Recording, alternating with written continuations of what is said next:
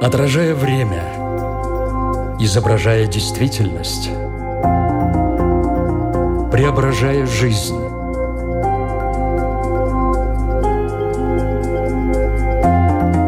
Форма выражения. Программа о том, как мы проявляем себя в этом мире.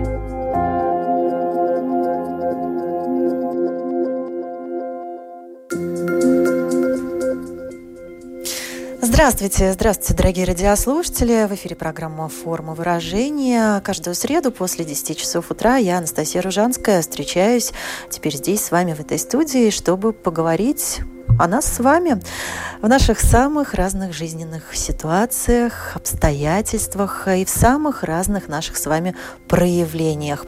И, конечно, в том числе в этой программе мы говорим о том, как мы влияем на других и как окружающий мир влияет на нас с вами. Давайте начинать. Форма мышления, представление, поведение.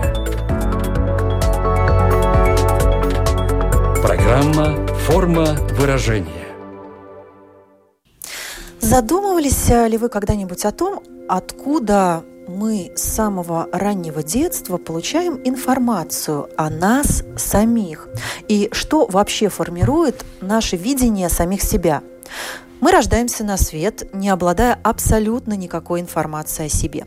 Потом постепенно от окружающих э, мы узнаем свое имя, пол, мальчик мы или девочка, достоинства, недостатки. Шаг за шагом вместе с другими людьми мы как бы создаем свое представление о себе, то есть конструируем себя и свой собственный образ. Машенька, Катенька, Оленька, как нас зовут? Это мы впервые узнаем от наших родителей. Ах, как же ты красиво у меня рисуешь. Ну какой же ты у меня самостоятельный. Ах, какой ты сильный. Или какая ты у меня заботливая. А может быть и так – да что ж такое, все у тебя вечно из рук валится. Какой же ты ленивый. Ну почему же ты такой неуклюжий? Ну, рисование это, конечно же, не твое. Все эти оценки, положительные или негативные, и формируют этот пазл, этот образ нас самих, с которым мы живем потом всю нашу жизнь и взаимо- взаимодействуем э, с миром. В этом уверены психологи.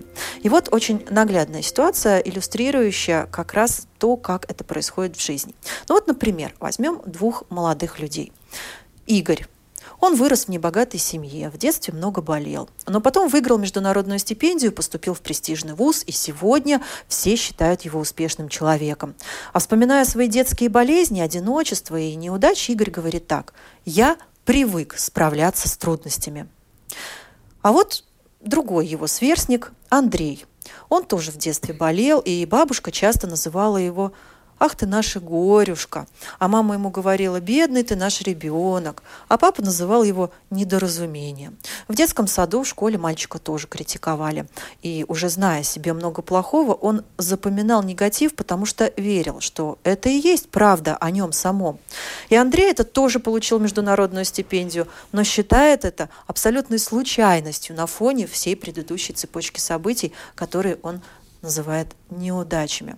Так что при абсолютно идентичных условиях жизни наше восприятие этой самой жизни и себя может быть абсолютно, абсолютно разным. Но вот вопрос, э, возможно ли разобрать эти сложившиеся установки и как бы написать заново свой рассказ о себе. Так вот, подобной коррекцией этих э, установок о нас самих занимается такая область э, психотерапии, которая называется нарративная терапия или нарративная психология, так тоже ее называют. И в области нарративной терапии уже многие годы работает мой сегодняшний гость, которого я пригласила в нашу студию для того, чтобы продолжить разговор на эту тему. И я с радостью вам представляю э, доцент Латвийской христианской академии, магистр теологии и филологии Гунтес Дышлерс. Сегодня у нас в гостях Гунтес, здравствуйте. Доброе утро.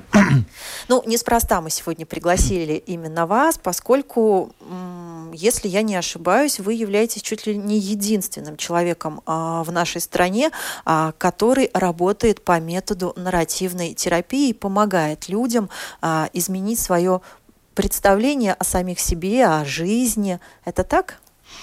Ой, ну, спасибо за приглашение, во-первых. но это звучит э, слишком красочно, потому что, может быть, я даже не единственный, потому что практикой нарративной терапии занимаемся вообще-то мы все.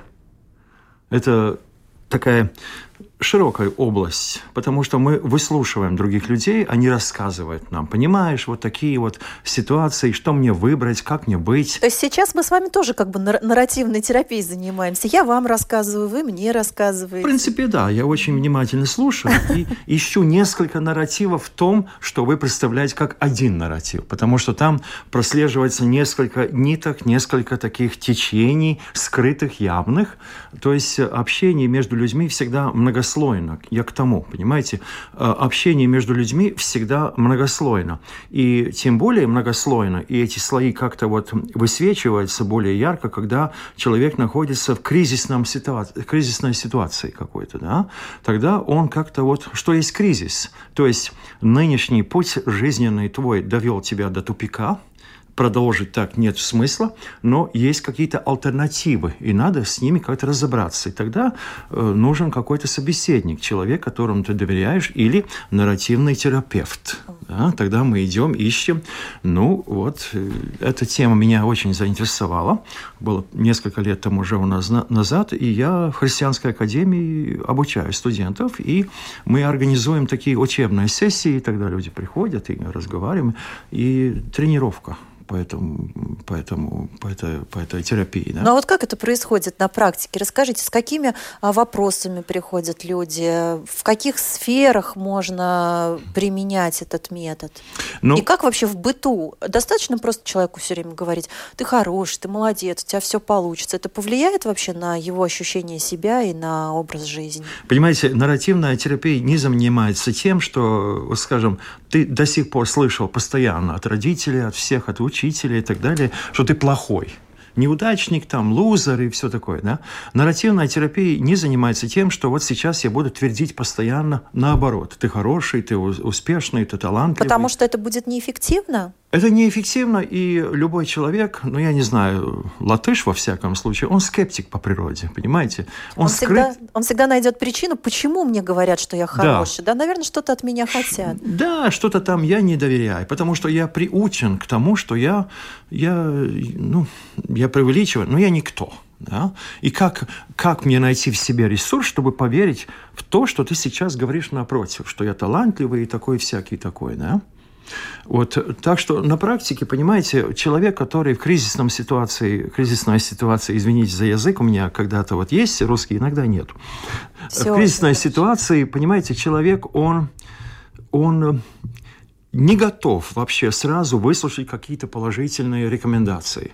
Он, во-первых, ищет себе э, даже не собеседника, но слушателя. Это очень важно иметь в виду, потому что человек хочет найти в себе, допустим, да, в своем собеседнике человек, который его выслушивает. И первый этап, как правило, всегда я сижу и слушаю.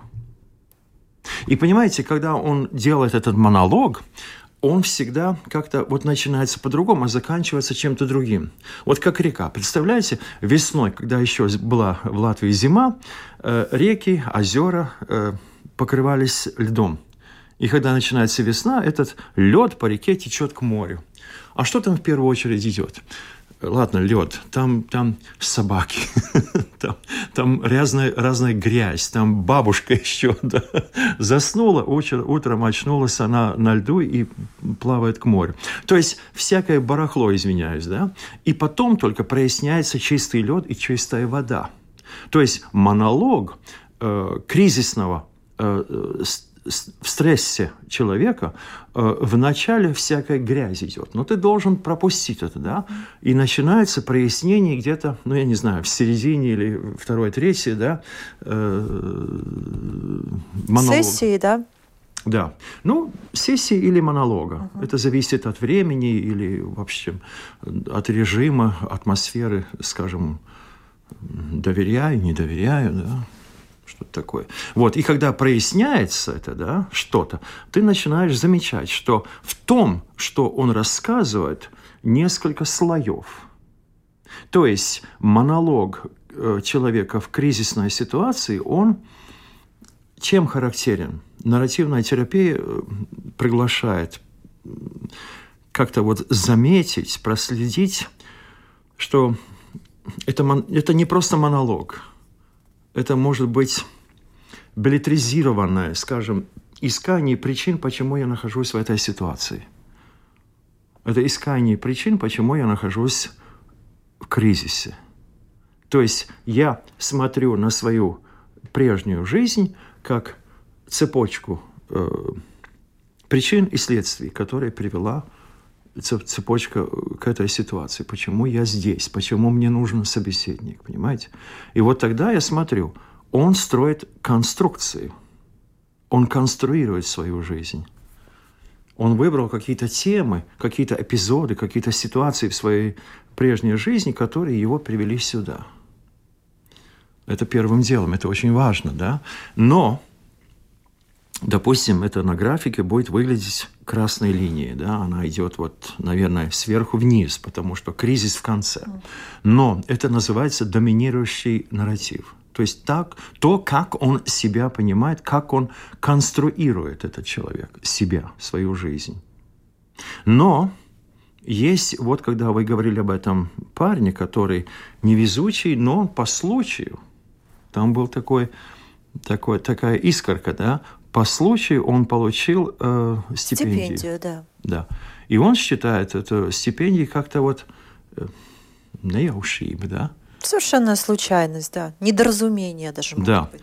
Но, понимаете, не вписывается этот элемент в его красную линию. Не вписывается. Вот нарративный терапевт смотрит на вот эти звездочки, да, допустим, пока они только такие крестики, да, желтенькие, допустим. И они появляются. Вот был же в твоей жизни такой эпизод. Ну, это случай. Потом он продолжает опять э, свой рассказ про свою мерзкую жизнь. Опять какой-то случай, который является случаем, да? И когда смотришь вот на эти звездочки желтенькие, да, получается альтернативная система совсем другая – то есть позитивные моменты для человека воспринимаются как альтернатива, а не доминирующий сценарий жизни. Альтернатива, которым, э, которой он не придает... Которой значение. Он, да, именно, не придает значения. То есть все хорошее, простыми словами говоря, все хорошее, что случилось с этим человеком а, в жизни, это ну, просто чисто какая-то случайность. Или это зависит от других людей. Это не я.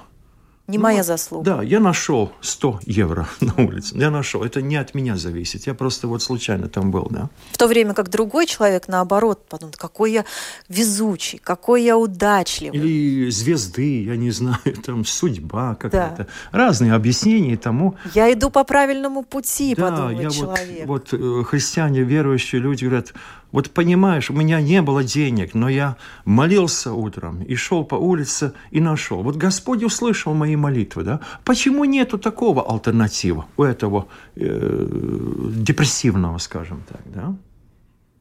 Ну, э, давайте сейчас э, послушаем небольшую э, справку о том, все-таки, как зародилась нарративная терапия, кто является ее основателем. Мы приготовили небольшую информацию.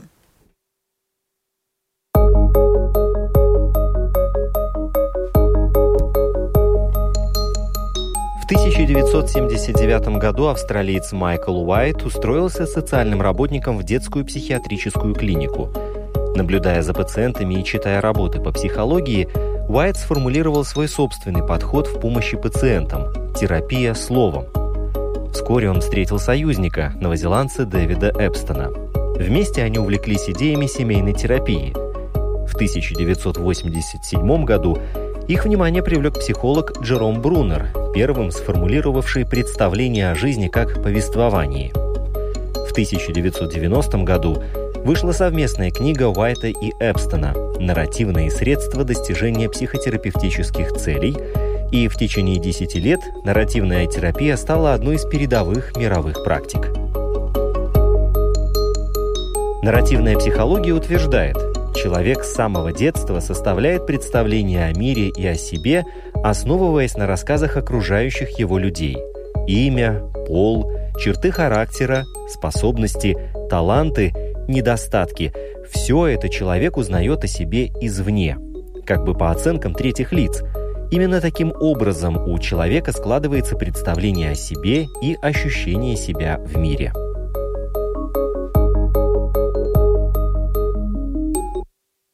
Ну вот а, смотрите, Гунтес, действительно ли мы можем говорить а, о том, что мы – это то, что говорят о нас окружающие. Это звучит очень страшно, но если вот действительно а, отправиться туда, в прошлое, в самое детство, еще начиная с периода человека, когда он был новорожденным, действительно, ведь мы узнаем о себе исключительно от третьих лиц.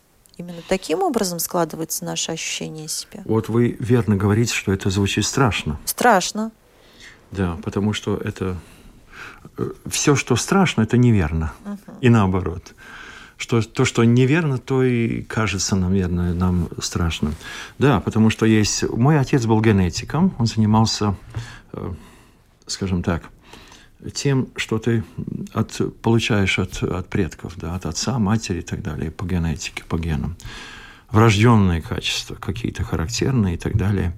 То есть э, не только уч, обучение, не только вот то, что твердят там учитель, э, родители и так далее, но есть какие-то предпосылки внутренние, назовем это генетикой, да, которые создают как бы восприимчивую почву для некоторых, скажем, влияний, которые приходят снаружи. Да? Вот в, любо, в одной ситуации э, с другой генетикой человек будет, или ребенок, да, воспринимать что-то другое. Ну, это естественно. Вот это не страшно. То есть это комбинация, это уже создает как бы как минимум два нарратива. То есть не только то, что мне говорят про меня, учители, родители, брат, сестра, друзья и так далее, но и то, что я э, способен принимать. Но и то, с чем я родился, да, с каким? Да, я родился с этими, как, как бы вложенными качествами, допустим. Темперамент нельзя изменить, да. Меланхолик по-другому реагирует, там истерик или кто-то другой, там сангвиник, он тоже по-другому будет смотреть на те же самые вещи. Отличаются реакции, да и комбинации между внутренним и внешним создает уникальность личности. Ну, когда ребенок пока еще маленький, да. Вот. Но постоянно развивается э, в среде этих многих комбинаций внешнего и внутреннего мира создаются какие-то личностные качества, которые уже он сам создает. Он как бы, созда... он, он как бы создает я не хотел бы сказать, вот пользоваться словом конструкции. То есть, но в научной среде про нарративную терапию, когда говорят, иногда пользуются термином самоконструкция. То есть человек создает самоконструкцию себя. Э, в латышском языке это слово «патиба», эм, self-identity. Да? Вот, и это постоянно создается. Но... Самоидентификация, да, самоощущение себя, вот, может быть, как можно... Абсолютно верно, Самость. Да. И вот уже самость, да, это, по-моему, очень хорошее слово в русском языке. И получается, когда уже три нарратива, да, и они накапливаются в течение жизни, да, самость, генетика, э, среда, которая какое-то влияние оказывает – ну и картинка получается довольно сложная. А если эта конструкция сформировалась ну, достаточно таким негативным а, образом, как все-таки давайте вернемся к разговору об этом. Как все-таки а, в рамках нарративной терапии можно на эту конструкцию влиять? Мы уже говорили о том, что, значит, клиент, не нравится мне это слово, потому что любой клиент является личностью. Человек, личность. Человек приходит к терапевту и излагает понимание истории своего кризиса. Да? Допустим, он сидел в тюрьме, да, какой-то уголовник там, да, вот. Но нарративная терапия смотрит как-то оптимистично, да, на человека, на любого человека, потому что э, не бывает такого, что он до конца злой, допустим. Да? Ну, я хочу сказать, христианское понимание человека тоже, да, что, скажем, есть грех, который покрывает, но есть внутри какие-то, ну, божественные черты, которые не теряются, да, и они как-то должны себя проявлять. Вот нарративный терапевт, если он христианин, он, он как-то заметит это, да. Это можно замечать, но можно и не замечать. Да? Это зависит, конечно, от ценностей самого терапевта. И когда вот. эти э, вещи, э, вот эти вот э, крупицы добра, назовем их так, они замечены, они выявлены, каким способом, каким образом их нужно вытащить на поверхность? Ну, это, это тот момент, когда мы переходим от диагностики к терапии. Вот, до сих пор мы говорим о, говорили о э, диагностике, то есть поймать, э, нарисовать картинку, там линии зеленые, красные и так далее, как они продвигаются в жизни, да. Но э, откуда, где, с какого момента начинается терапия? Терапия начинается с того момента, когда ты очень осторожно, пинцетом, да, стараешься отсоединить, отъединить, отделить человека и его проблему. Нарратив, который его привел к кризису. Не ты виноват в том, что ты находишься в кризисном, кризисной ситуации, но нарратив, к которому ты был привязан в своей жизни. Вот посмотри на себя. Вот посмотри на себя, скажем, можно так вот сказать. Посмотри. Ну, ты постоянно повторяешь, что ты лузер, ты неудачник, ты никто, ты, я не знаю, отбросок и так далее. Очень такие э, темные, скажем, самоопределения, да, которые по какой-то причине доминируют в этом человеке. Но, но Понимаешь, это не ты плохой, но нарратив, к которому ты был привязан. Кто тебе сказал первым, что ты мразь? Ну, допустим, это был отец, допустим. Или, я не знаю, кто-то там, да. Почему это осталось в твоей голове? Да? Надо посмотри, куда этот нарратив, эта навязанная конструкция да, привела тебе, тебя. Не ты изжил – свою самость, а нарратив этот деструктивный, он изжил себя в твоей жизни, понимаешь? Не в той машине ты сел. Э, разве виноват шофер, что он попал в аварию? Не шофер, эта машина сломалась, понимаете? Поэтому надо поменять машину. Вот с этого момента начинается терапия. Но это очень трудно, да?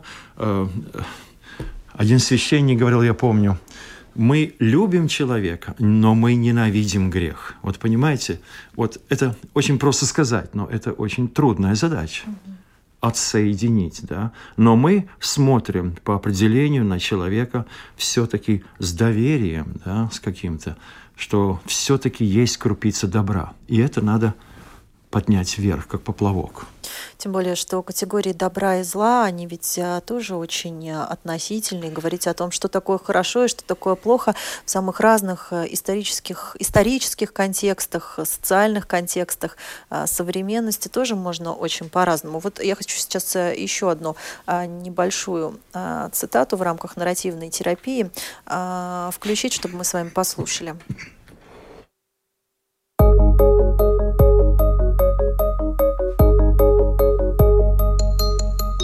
Нарративные терапевты полагают, что базовые, общепринятые идеи, которые люди обычно принимают за законы жизни, порядки вещей и вечные истины, в действительности меняются по ходу истории. В каждом конкретном обществе, в каждый конкретный период истории существуют люди и социальные институты, определяющие, какое знание следует считать истинным том числе знание о том, что есть умственная патология, психическая норма и не норма, преступление, заболевание, сексуальность и прочее. Хотя в текущем моменте эти знания могут выглядеть как непреложные вечные истины.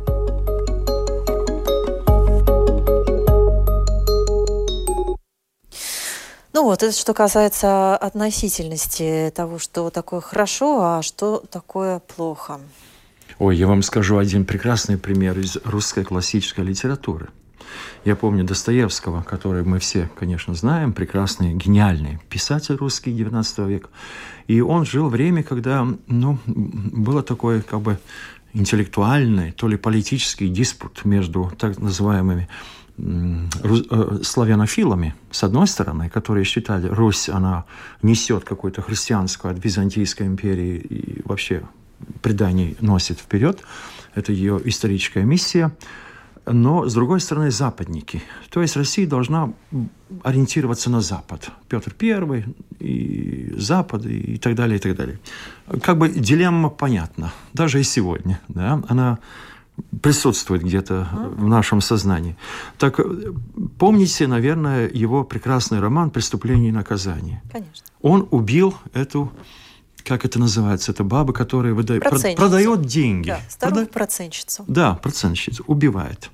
Мерзкая какая-то мразь, моль сидит и получает прибыль от страданий других людей. Но он, этот бедняга, он, э, Раскольников, он переживает. И в своих монологах он говорит, вот как на Западе – Наполеон убил, убил 100 тысяч или сколько там миллионов людей, его считают героем, понимаешь? А я не могу. Как-то вот одну такую, я не знаю вообще, вот такого человека я убил, и я переживаю. То есть это конфликт двух нарративов и двух пониманий добра и зла. Конечно, Достоевский в данном случае, он как-то вот, ну, упрощает дилемму, да, но все-таки понятно. То есть меняется цивилизация, допустим, да, есть православная цивилизация с одной стороны и либерально-европейская, я тоже, конечно, упрощаю, да, но они конфликтуют по поводу понимания добра и зла. Вот, и если человеку случается родиться в такое время, не завидую, потому что в нем борются два нарратива. И он страдает от того, что он не находит в себе ресурса, чтобы выбрать один или другой, потому что человек не робот, нельзя его переставить как бы с одной полочки на другую. Ну, а в рамках э, нарративной терапии, ведь, э, ну, мы говорили сейчас о таких э, более масштабных, да, явлениях, таких, может быть, исторических контекстах, а если говорить в контексте одной личности, то ведь и человек подчас иногда не может разобраться в себе, да, что для него является, что, что, что такое хорошо что такое плохо. Более того, что у многих есть склонность все приписывать к плохо да, и вот эти вот зерна хорошего отыскать в жизни очень многим бывает сложно. Да, нарративная терапия, она фокусирована на что? Она фокусирована именно на то, что вы говорите «выбор». Что мне выбрать? Потому что если человек в кризисной ситуации, он задает этот мучительный вопрос, что мне выбрать, потому что нынешний путь показывает свою бесперспективность. А что мне выбрать? И в каком возрасте ты этот вопрос задаешь? Да? Я помню, я был в Петербурге где-то два года назад. Там стоят на Невском проспекте пожилые люди за Сталина, за, за Брежнева, за там такое. Да? И я к ним подошел, он говорит, понимаете, а мы жили этим. Я, у них там, я не знаю, 80 лет, да, плюс-минус. И иди поменяй вот этот нарратив. Он сидит в голове, укоренился, да, иногда поменять нынешний доминирующий нарратив со стороны, как бы кажется, они дураки, они смешные люди, да, они живут прошлым. Но, с другой стороны, в каком возрасте ты имеешь право требовать, чтобы человек поменял нарратив? Это может быть катастрофа для него. И нужно ли требовать, чтобы И нужно ли? Поменял? Поэтому я говорю. Золотое да. правило психотерапии, да, не да. чешется, не чеши. То есть, э, если человек хорошо с этим живет, то, может быть, это и трогать не надо. Наверное, э, работать надо начинать тогда, когда человек понимает, что что-то мешает ему жить. Понимаете, мы живем в такое сложное время. Весь этот наш разговор как бы вписывается в контекст нашего времени. Понимаете, очень много вот таких людей, ну, я не знаю, продуктивного возраста, да, которые мучаются этими вопросами, да. Если вот я увидел прекрасную женщину, я говорю про мужчину, да, и я женат, у меня дети и так далее, семья за спиной, то а вдруг мне покажется, что семья мне не нужна, и я побегу за ней, да? Это тоже смена. От, быть открытым к переменам. Нужно ли это, да? а где ответственность? Да? Вот. То есть ну, ну, сейчас статистика и вообще формальный показатель людей сегодняшних, вот рижан, допустим, да, это, это люди на перекрестках. Эти вопросы задаются постоянно, да. Вот я расскажу, если время еще есть, очень коротко. Есть. Э, одну ситуацию. Мой хороший друг, он звонит мне, доверяет, значит, да. Он говорил со мной 3-4 часа, пока, пока батарея угасла, да, в телефоне. Он рассказывает свою ситуацию. Понимаешь, у меня жена, я не жалуюсь. У нас дети взрослые уже живут за границей, да.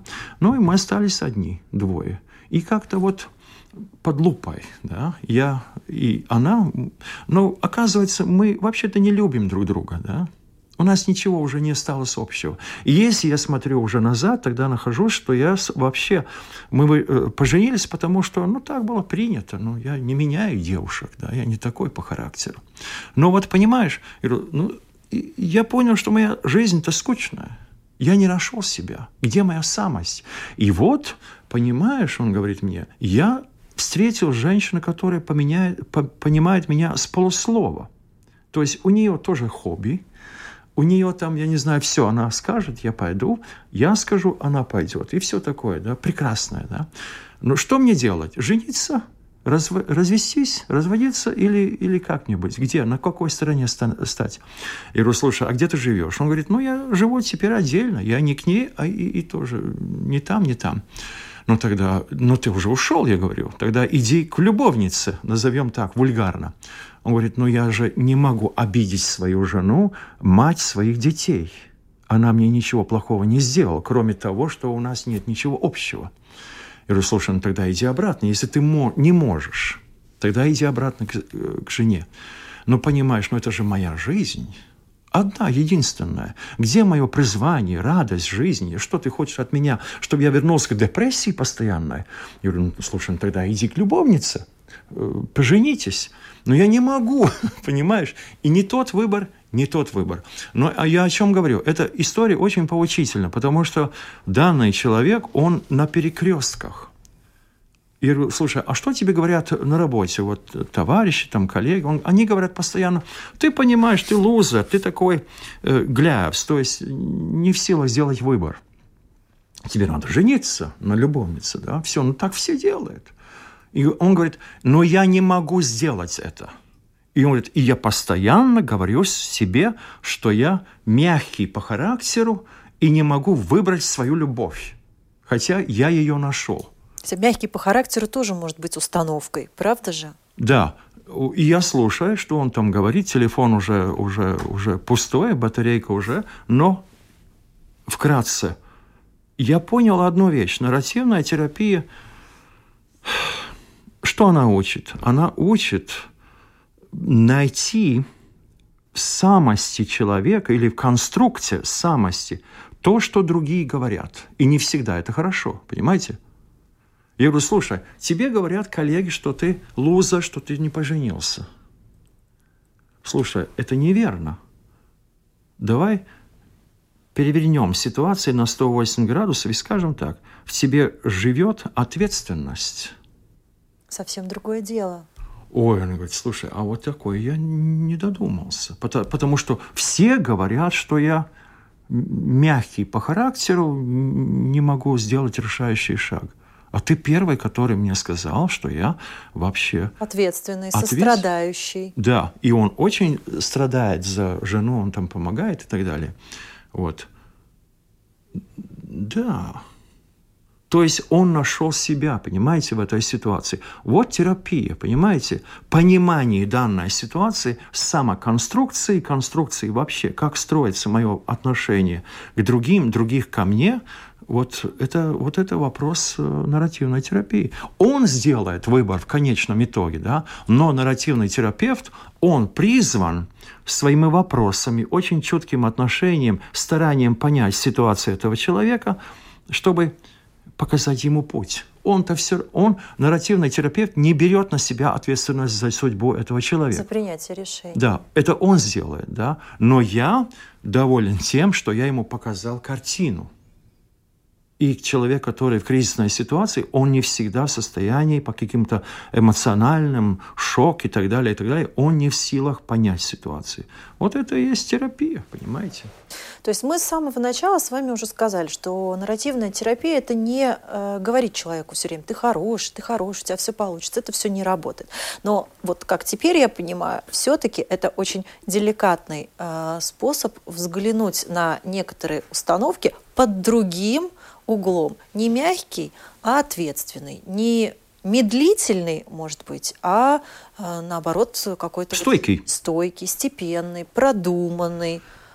Это при условии, если э, в монологе этого человека, да, он рассказывает про свою жизнь, да, допустим, это монолог, е, при условии, что в этом монологе, монологе прослеживается эта линия, да, она не, не откуда, она присутствует, но он считает ее никудышной, негодной, да, но оказывается она как раз, как раз годная, да, перспективная.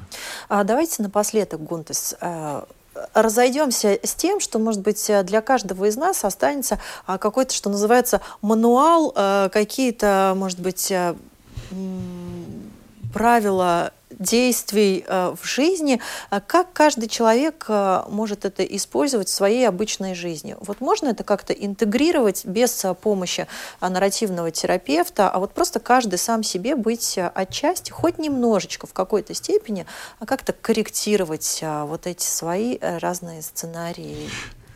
Да, мануал очень такой, ну, в сжатой форме будет, пожалуй, по-моему, такой. Надо проанализировать несколько вот линий, которые прослеживаются в твоей жизни. Несколько линий, да. Почему вот я решил это или это? Ну, например, можете какой-то пример привести? Вот. Ну, допустим, отец, мать, они такие, ну, жесткие по отношению, да. Ты ничего не умеешь, куда, куда полез, это не твое дело, да. Но, допустим, человек по генетике, сын или дочь, они такие slow starter. Это означает, они начинают медленно, да. Медлительные. Медлительные, да, интровертные, как, как латыши. Вот. Не сразу поняли, да. Скажем, допустим, у них гуманитарные интересы, которые не так быстро развиваются, кстати, они связаны с опытом, да. А, скажем, э, экзактные, то есть естествознательные, там, математика, физика, они не зависят от гуманитарного потенциала человека. Они просто дважды два четыре в любой момент, ночью, скажешь, да. Вот. Сейчас, кстати, развивается вот эта сторона, как бы поддерживается, поощряется да, в школьном обучении. А гуманитарное как-то это это для лузеров, да. Вот. Ну, хорошо. Ну, а человек, допустим, вот этот человек, он постоянно будет жить свою жизнь под столом. Вот. И делать выборы, которые, э, которые, которые люди вот вокруг, скажем, семья, школа на, навязывает. Он должен это делать. И это невыгодно. Он получает плохие оценки, да, он, и он перед миром посмешище вообще, да. Но пройдут сколько лет, и он, наверное, переоценит какие-то влияния, да, переставит так. акценты. Так, и вот наш мануал, как можно на это повлиять. Ну да, это, ну, может быть, не очень удачно с моей стороны, но все-таки, в принципе, переоценить, да, вот посидеть и подумать, да, когда что-то не клеится, почему вообще не клеится? То есть э, попытаться э, найти э, вот эти самые грабли, на которые человек все время наступает. Тоже верно. И постараться понять, а почему, собственно, эти грабли все время у меня на пути возникают? И они все одинаковые. И они все одинаковые. Ну, почему они причине, одинаковые? Да. Да. Значит, ты... Может, дело не в граблях? Да. А почему ты ставишь ногу там же, да, в том же месте, да, по какой-то причине, да. Ну, там разные могут быть, конечно, это за рамки нашего разговора сегодня, но, в принципе, ну, надо вот серьезно оценить и что-то отбросить, быть готовым или отбросить какой-то вредный нарратив, допустим, да, хотя это просто звучит очень упрощенно, да, но все-таки, или как минимум переставить, вот есть слои, да, нижний слой где-то поднять как второй, или первый э, где-то ниже ставить его. Да? Какие-то соотношение разных нарративов в твоей жизни переставить, понимаете, переписать. А да. как это можно сделать? Вот есть какое-то, например, упражнение, э, Упражнение? вот домашнее задание. Я просто слышала про такую э, практику тоже для, Да. для того, чтобы тоже повышать какой-то свой э, уровень жизненной энергии, оптимизма, вот радости, не жаловаться все время на жизнь, а вот э, постараться заставить себя в течение, ну, допустим, даже давайте одного дня, потому что это непросто, пусть это будет один день. А, каждый раз, когда хочется на что-то пожаловаться или вынести какую-то вот негативную оценку, дальше добавляем слово «зато», и придумываем какое-то позитивное оконч... ну, какую-то позитивную концовку. Вот таким образом могут меняться жизненные сценарии. А, Сегодня плюс 10, ну что за зима, да, вот сейчас все жалуются, где снег, где что, вот плюс 10, ну какая зима. Зато я могу надеть свое весеннее пальто и радоваться жизни, оно мне очень красивое, можно же и так на это смотреть. Ну, конечно, пальто это хорошо поменять. Если вы женщина, тогда это прекрасно. Да, ну это пример такой, самый примитивный. Э, Я по исповеданию православный человек, христианин. Э, Я всегда держу, скажем так, перед собой э, библейскую истину, что человек является image of God, Подобием Бога, да, подобие и, образ. и образ Божий, да, и līdzība, да. То есть внутри себя, и я оптимистично смотрю на это, не только как церковное, скажем, такое установление, да, но я верю в то, что это образ Божий, он живой, понимаете? Есть такой термин в православной психологии, что называется священный трепет. Вот я как-то вот об этом очень много думал, и в конце нашей беседы я хочу сказать, что вот иногда человек, который, он может быть даже и неверующий, да, для верующего это будет более понятно, но даже если он не верующий, есть иногда моменты в жизни, когда он ощущает то, что я называю, или православная психология, антропология называет священный трепет, то есть приближение какого-то импульса. Да? Э, Что есть образ Божий в человеке? Это, это инвестиция. Она живая, она пульсирует. Вот, понимаете? И когда есть контакт с этим образом Божьим и подобием, да, это, это всегда как свечка загорается, да, и она как-то помогает понять, что, подожди, ты можешь менять пальто или все такое, но есть вот такие какие-то вечные установки, которые постоянно побуждают человека к творчеству, к радости жизни – изнутри, понимаете? Не то, что там кто-то там говорил, да. Это, конечно, приятно, когда кто-то тебе сказал, ты молодец. Это просто прекрасная передача, да? Но э, когда ты живешь с живым импульсом э, творческого начала внутри человека, вот жизнь получается, понимаете? Так что я смотрю на нарративную терапию как часть более такого э, целого, да, это вообще мировоззрение, установка человека, да, и я верю все-таки в то, что человек не может быть такого. Дай Бог мне не ошибаться. Э, Нет такого человека, который не знает эту альтернативу. Где-то внутри себя, хотя бы вот священным трепетом, да, что-то, что-то. Вот что есть это что-то, да? Вот называть, на- назвать это именем, да? Просто порой, наверное, эту альтернативу нужно помочь человеку отыскать Безусловно. внутри себя, и этим и занимается а, Вот- нарративная терапия. Да, только одно предложение, да, простите. Пожалуйста, пожалуйста. Простите, только одно предложение. Вот нарративная терапия не является иерархичной по отношению к человеку. Что это значит? Поясните. Да, это значит, что я свысока. Вот, допустим, вы мой клиент, да, и я вам говорю, тебе надо вот это делать. Если это вот не сделаешь, тогда все это развалится, да. Это иерархичное отношение. Вы не даете советы, вы не Да. даете там руководство. С одной стороны, да, потому что вы должны, я вам помогаю разобраться в своей жизни, в своих нарративах, да. Вот это обычная установка классическая во всех книгах, где вы читаете про нарративную терапию, да, не, наста- не наставничество, да. Но с другой стороны, понимаете, э, есть ситуации, когда надо вот все-таки уже открыть парадигму, которая предстоит изжить, да, это уже есть наставничество, да. Это есть. Так что не иерархичность, это соответствует либеральному постмодерну, да, все, все там, каждый живет как он хочет, но все-таки есть какая-то духовно-умственная такая вот прозрение, что ли, когда смотришь на человека, который обрадует, поможет ему, да, ну, дай Бог помощи, ну, что мне сказать. Но я не делаю выбор вместо этого человека, конечно. Да. Но я показываю, куда ты можешь идти по этому пути и докуда ты дойдешь по этому пути. И открыть, помочь открыть творческое, творческое возбуждение, творческий трепет, радость жизни.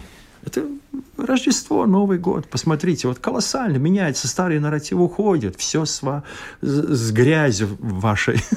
Вот про тот самый поток, как раз, о котором мы говорили, да, все это река выносит, и сейчас праздники приближаются, у людей уже совсем другое настроение. Ну что ж, Гунтес, давайте на этой прекрасной, даже праздничной, как у нас получилось, э, ноте уже э, подведем итог нашей с вами беседе. Пришло время прощаться.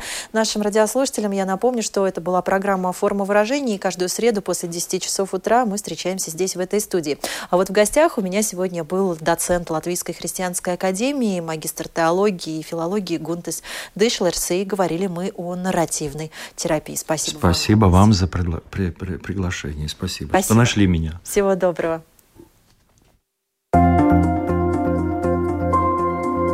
Отражая время, изображая действительность, преображая жизнь.